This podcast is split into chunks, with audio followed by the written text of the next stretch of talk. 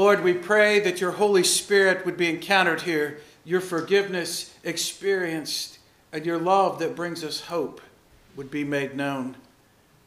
Amen. Who's ready for the holidays?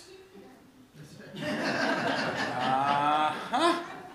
Yeah, I, I don't know. I look forward to the holidays. There's that holiday excitement of thinking about spending time with family. We're actually going to get a chance to get away and we're going to go see my dad and stepmom and my stepsister and her kids in Orlando next week.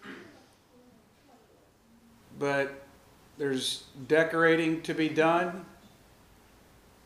At least our kids are a little older now, so that 12 hour drive isn't near as bad. Little 12 hour drive back.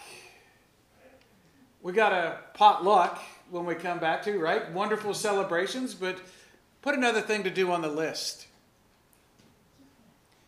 When you begin to think of all that you have to do between now and Christmas, I don't know if you're like me, but if you start to think of all the things that you want to get done in the next month, right? Exactly one month till Christmas Eve. Hmm. I'm tired thinking about it. Right? Let's let's go back to bed. It's a nice, crisp, cool morning. Give me a blanket. It's also that season because of all of the anticipation because of all the work to be done, because of all the celebrations that everyone else is having, can be a time of huge anxiety and depression. To be honest about it, this is the time of year when the suicide rate goes up. The time we are supposed to be celebrating the most is the time and psychologists will tell us it's because folks feel more lonely than ever. The grief and the missing of loved ones is greater than ever. The days get shorter and the nights get longer. And if you're affected by seasonal depression,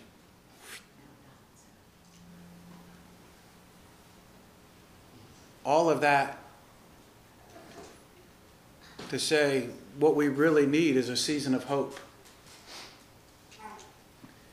When the angel Gabriel comes to Mary, it's a birth announcement. I think back to my son being born. I can talk about him because he had to step out for a minute. you know, that first child, child's born. You've got all the pictures. You send the announcement out on that card stock of some kind to to all your family and friends, letting them know this child has been born. But even when we had the chance before that, when Brenda was pregnant, that anticipation, yeah, there was a certain amount of fear with our first child to be born, and a certain amount of uncertainty, and all of those things rolled into one, but there was always hope. There was always hope.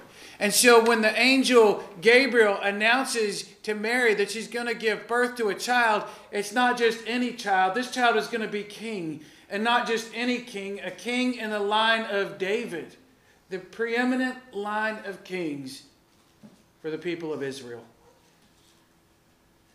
The one who always seemed to win when he went to battle, even as a young man, when someone was way bigger than he was. David fought Goliath. This is the kind of king that we would anticipate. Because a king that can squash all of his enemies, that is what we traditionally look for in a king.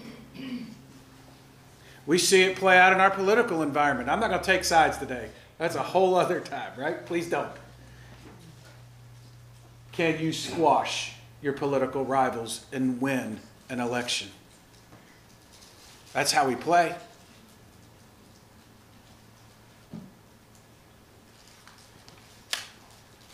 But this king, Gabriel tells us some important things. Not only will he be in the line of David, which makes him the king appointed by God, he will be God's son.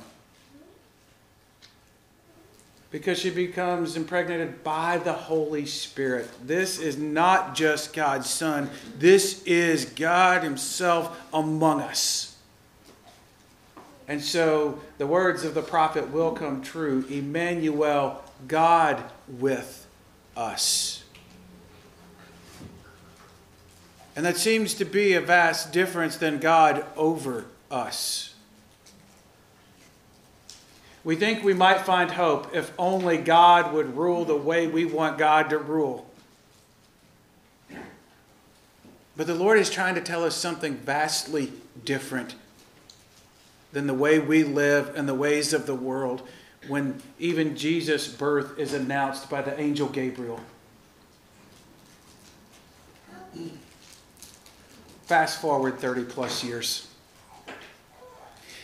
And we find Jesus on the cross with the other criminals.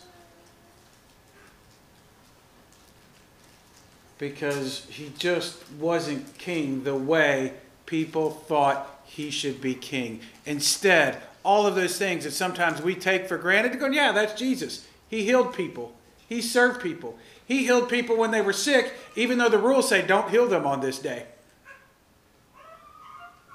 Because it was the right thing to do, because in love you serve and heal.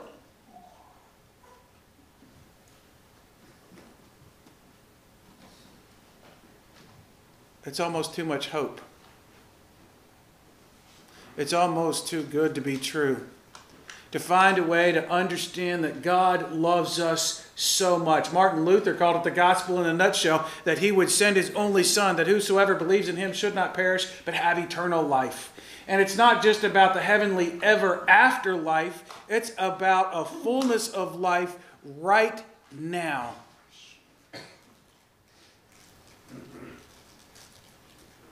A Jewish understanding of paradise wouldn't just be the heavenly ever after, it would be a closeness and a peace with God. The Hebrew word shalom.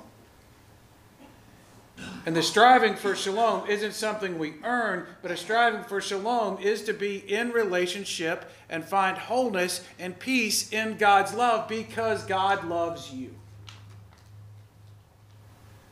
Not because you were good enough, not because you won enough games.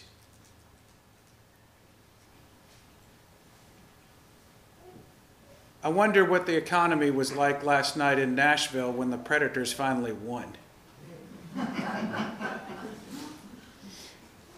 we are longing for hope. And when we find hope, things are good. But when we are without hope and a losing streak, people go, ha ha. Even the non Predators fans have to hear about it in the news. I did a paper for English Lit my senior year. They told us it had to be on England. I was a sports fan, so I did it on soccer.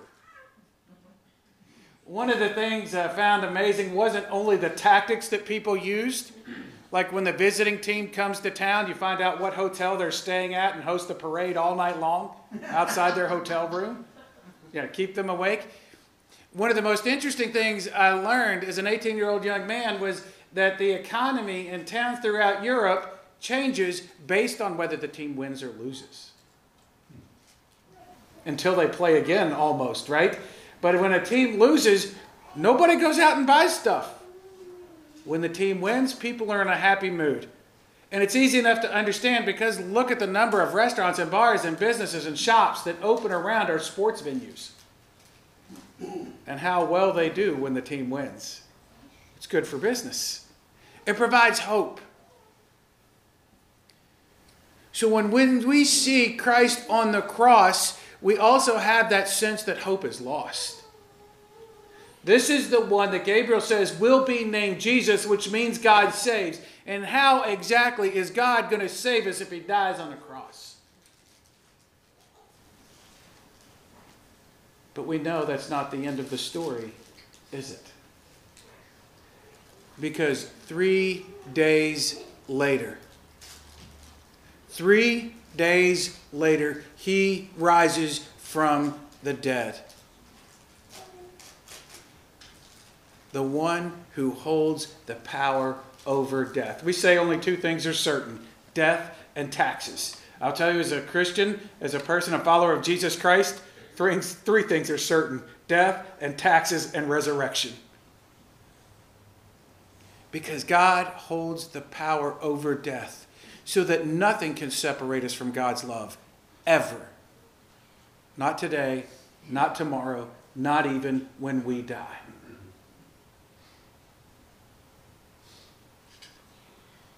You know what I find in that? I find hope. The thrill of hope. The weary world rejoices, for yonder breaks a new and glorious morn. The fact that God loves us enough to send us a son shows us the depth of God's love. And when you know God loves you that much, you always have hope.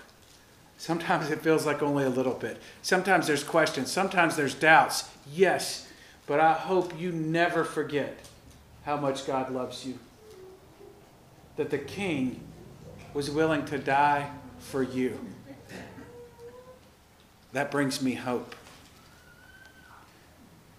I hope it does for you too. No pun intended.